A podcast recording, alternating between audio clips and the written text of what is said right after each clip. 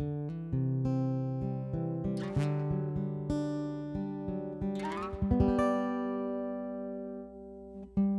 everyone, I'm Jon Steele, and this is After Four, a podcast for InterVarsity alumni.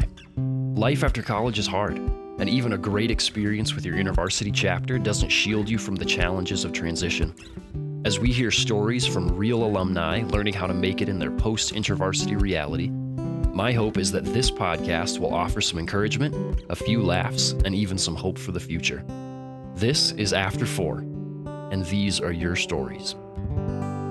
Hello, hello. Welcome to After Four, the podcast for InterVarsity alumni. I'm your host, Jon Steele. Great to be together as always. If it's your first time joining us, welcome. I'm so glad you made it. And whether you're brand new or have been listening to every episode since the beginning, if you haven't done it yet, would you take just a second to hit the subscribe button on the podcast platform that you're using today? I would greatly appreciate that. Hey, let's jump into today's episode. If you're in grad school, starting grad school in the fall, or know someone who is, then this conversation is going to feel especially relevant. When I started grad school, it did not take long for my biggest concerns to become where am I going to make friends and how am I going to keep growing in my relationship with Jesus? As if entering a new program wasn't disorienting enough on its own, I was also majorly missing my undergrad community and I felt totally disconnected from any form of discipleship. Thankfully, I was introduced to InterVarsity a few weeks into the semester, and even though it took me a while to actually commit, once I finally did, it kicked off a fantastic season of friendship and discipleship that I'm still benefiting from today, as you all know from your own experiences. Now, the difference between my story and the direction that we're going with this episode is that I was a grad student in an undergrad chapter. Today, we're talking to Hon, who works with InterVarsity's grad and faculty ministry at Columbia University. Now, as you can probably assume from the title, Hon specializes in ministry to grad students, and he's going to help us start to get a lay of the land for what that looks like and what grad students can expect from being involved with a graduate Christian fellowship with InterVarsity. It's not just a copy paste of your undergrad experience, it's a contextualized ministry, and it's designed to help you flourish as a grad student, pursue your primary calling of love for God and others, while you develop an even more robust vision for the intersection of faith and your area of study. Here's Hon, and this one's for you, alumni. Hon, welcome to the podcast. Yeah, thanks for the invitation. Hon, before we jump in too far here, just give us an introduction. Tell us a little bit about who you are. Sure. Uh, I live and work in New York City with uh, Graduate Faculty Ministries or GFM. Every department of university has a set of acronyms and, yes. and jargon. I'm at Columbia University working primarily with graduate students, and I dabble with the faculty. I grew up on Manhattan Island. A lot of people don't think of it as an island, but it is literally an island. I may be the only staff or one of the few in the whole country that uh, does not have a driver's license. And uh, my goal is before I turn 70 years old, I'll get my license. Okay. Just to say you did. Very nice. Well, so Hon, we're going to talk a lot about grad ministry, what it looks like to step into grad school, the spiritual needs of someone who's moving into this time of their life or who is who's already there. And you know, we've had a few different conversations with people who are either in grad school presently as a student or who were in grad school and kind of looking back. Uh, we'll tag a few of those episodes in the show notes. But we have yet to sit down with somebody who professionally does grad ministry. So I'm excited for us to get to talk today about some of these things. Tell us just kind of broadly what is grad and faculty ministry about and how long have you been doing it? I started 34 years ago with InterVarsity staff serving undergraduates for 12 years. And then in 2002, I transitioned to GFM, working primarily with grad students. So I've been working with grad students for over two decades now. I'm also a grad student. I call myself a perennial master's student. In my 20s, I did a master of divinity. In my 40s, I did a master in New Testament. And now in my 60s, I'm going to do a master in Old Testament. Wow. That's amazing. Yeah, yeah. Friends have been asking me, why am I doing a third master? And I tell them that Jesus said that uh, you shall not have two masters. that's, that's, a grad student joke. Oh, that's amazing. But but uh, seriously, I am uh, starting a part time master's in Old Testament. I'll continue working full time with GFM. I may not be the typical grad student in my, my 60s. sure. It covers a wider range than undergrad. In my context of doing primarily residential, traditional, you know, college ministry, you know, college students that I work with were primarily 18 to 22, single, lived on campus or near the campus, whereas grad students could be in the early 20s and going to the 30s. Mm-hmm. Some are married, and, and you know, a few do have uh, children already. Many of them are commuting or traveling a good distance to the university. So grad students' lives are just more complicated and um, diverse.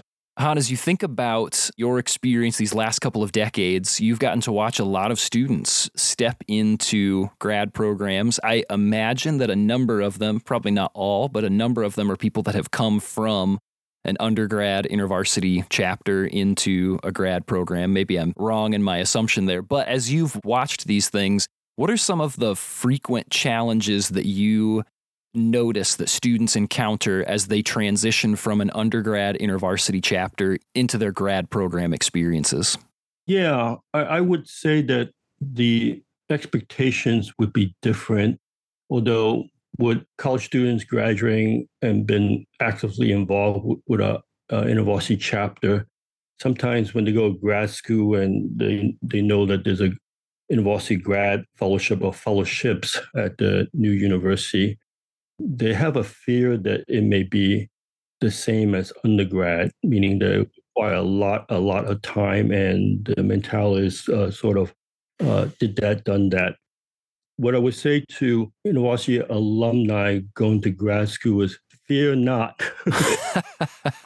as Jesus would say, that it, it won't be a repeat of your undergrad experience, and it will be different it may not even be an InterVarsity chapter. InterVarsity, the national movement, has a partnership with several national movements like the Christian Legal Society that serve law students or the Christian Medical and Dental Association, CMDA, that serve healthcare students. So when uh, IV alum go to grad school, they may find InterVarsity grad chapter, they may find CLS, CMDA, or some other regional ministry, church ministry it sounds like one of the concerns or the adjustments that needs to be made is around the idea of contextualized ministry, that this isn't just a copy paste, that it is, you know, for everything that was fantastic about your undergrad ministry experience with InterVarsity, like that's great. No devaluing of that experience whatsoever, but that you need something different in grad school and that GFM is there to provide a different and contextualized experience or another ministry that is even more specialized into particular programs that partners with InterVarsity. Yeah, yeah. I mean, uh, we probably do more in GFM, the component integration of faith and work. You know, undergrad ministry, a lot of the programming focus on outreach in terms of uh, addressing social justice issues or uh, doing, you know, evangelism, whereas uh, that's part of grad ministry, but probably a bigger part is uh, the integration of faith and work. Like we we don't often uh, invite pastors or even university staff workers to speak at our chapter events or conferences because you know they can always go and listen to the pastor every Sunday. Sure. in terms of a regular sermon.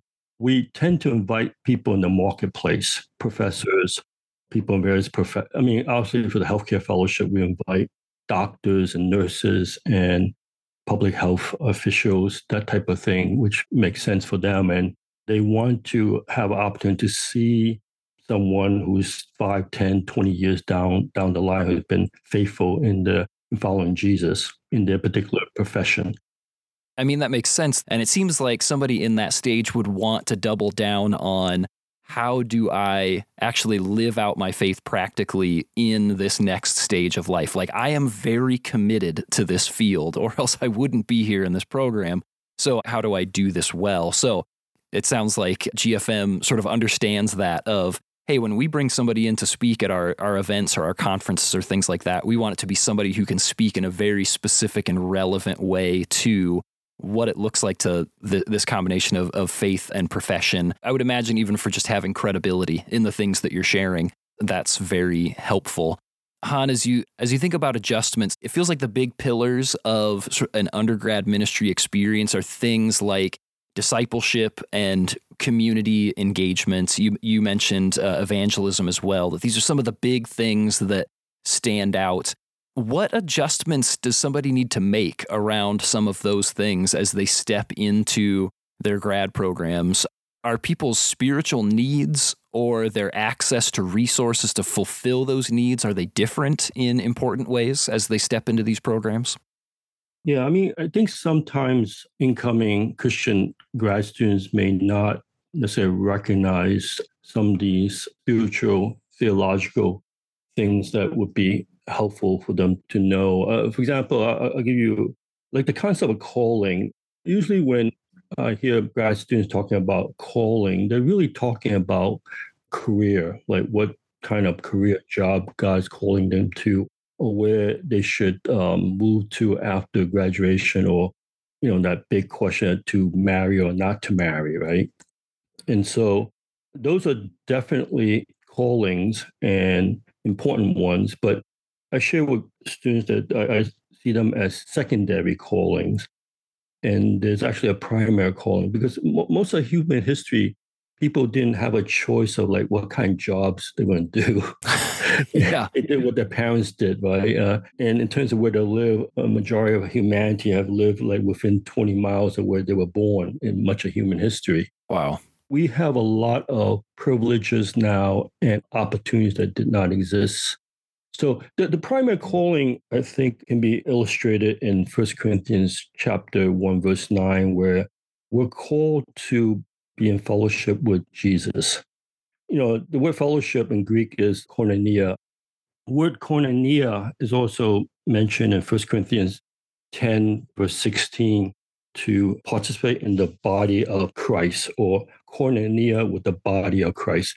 So I see that as the primary calling to love God and love his people. And that calling has been available to believers throughout church history. I find it fascinating that in 1 Corinthians 7, which is that very long chapter that begins with singleness and ends with marriage, has a lot of material about singleness and marriage. And right smack in the middle of that chapter, in verses 17 to 24, you have the Greek word kaleo, which is translated call, and is used nine times.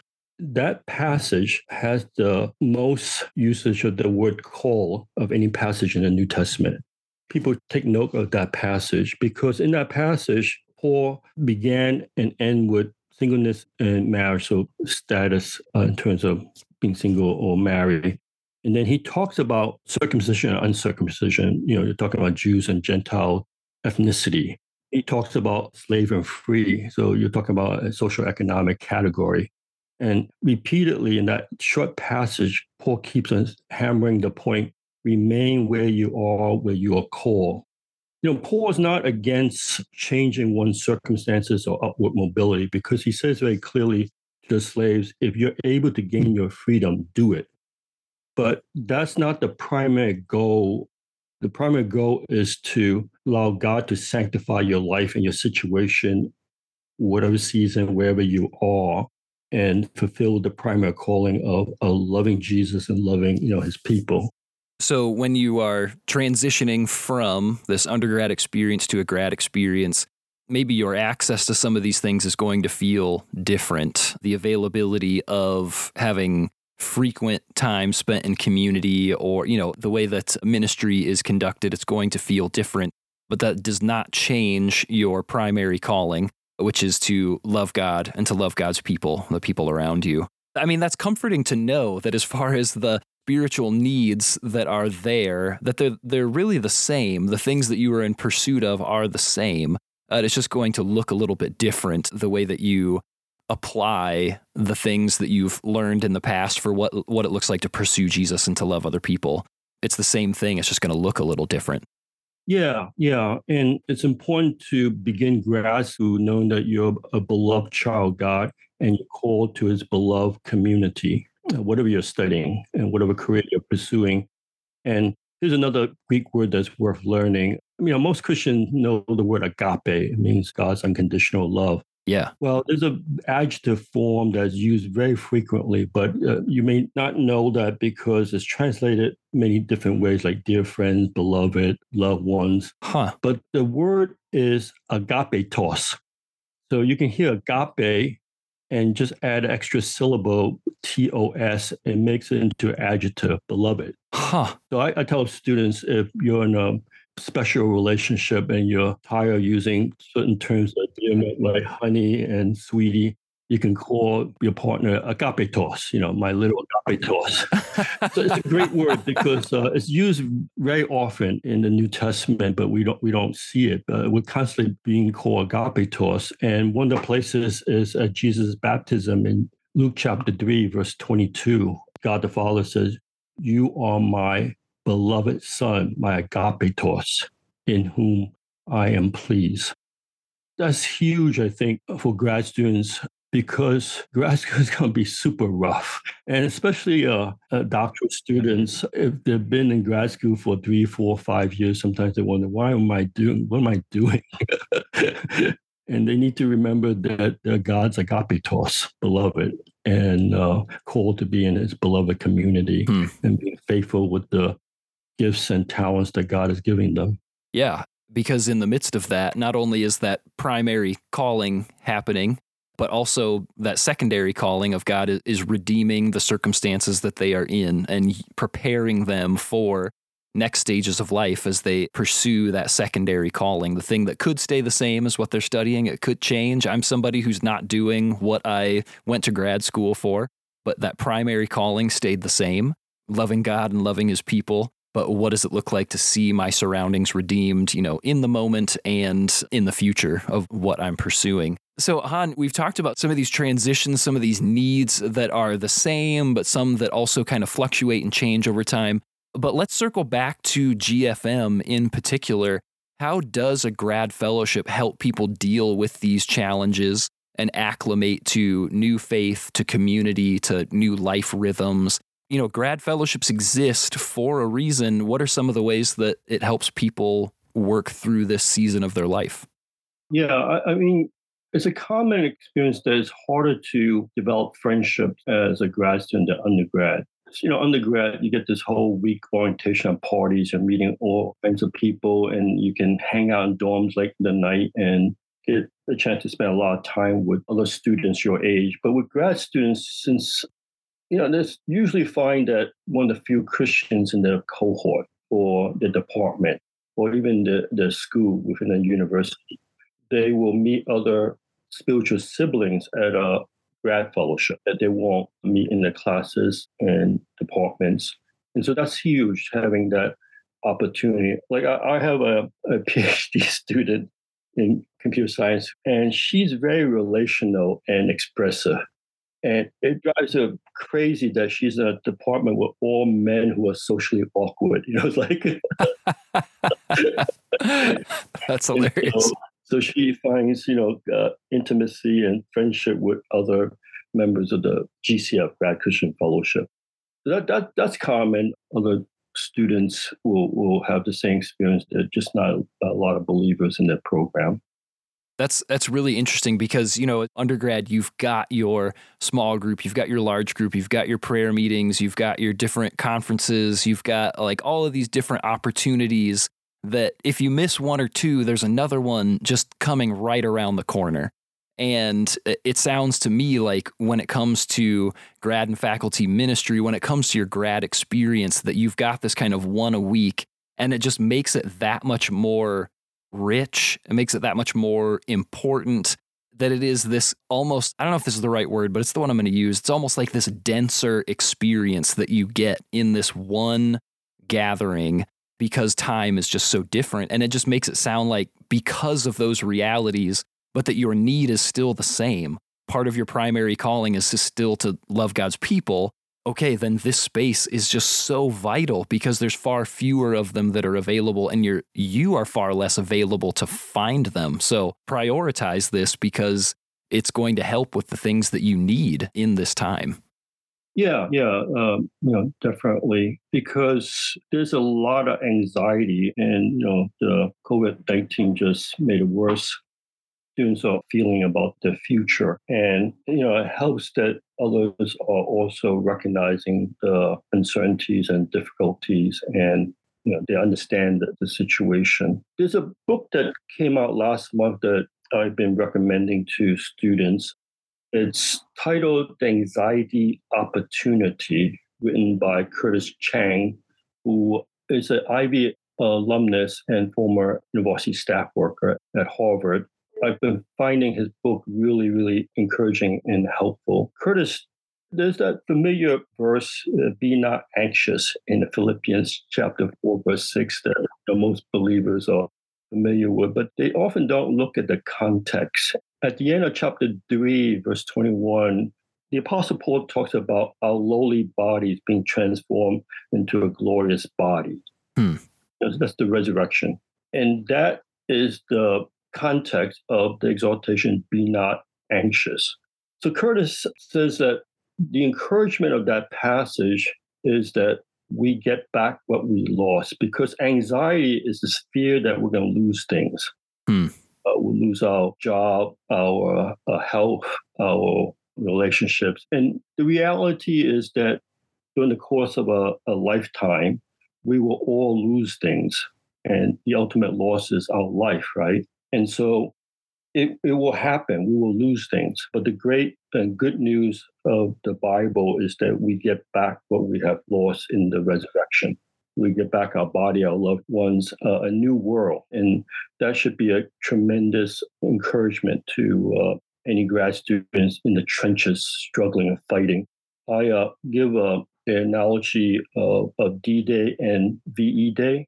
Hmm. A couple of weeks ago, we, celebrated the 79th anniversary of D Day, which was June 6, 1944.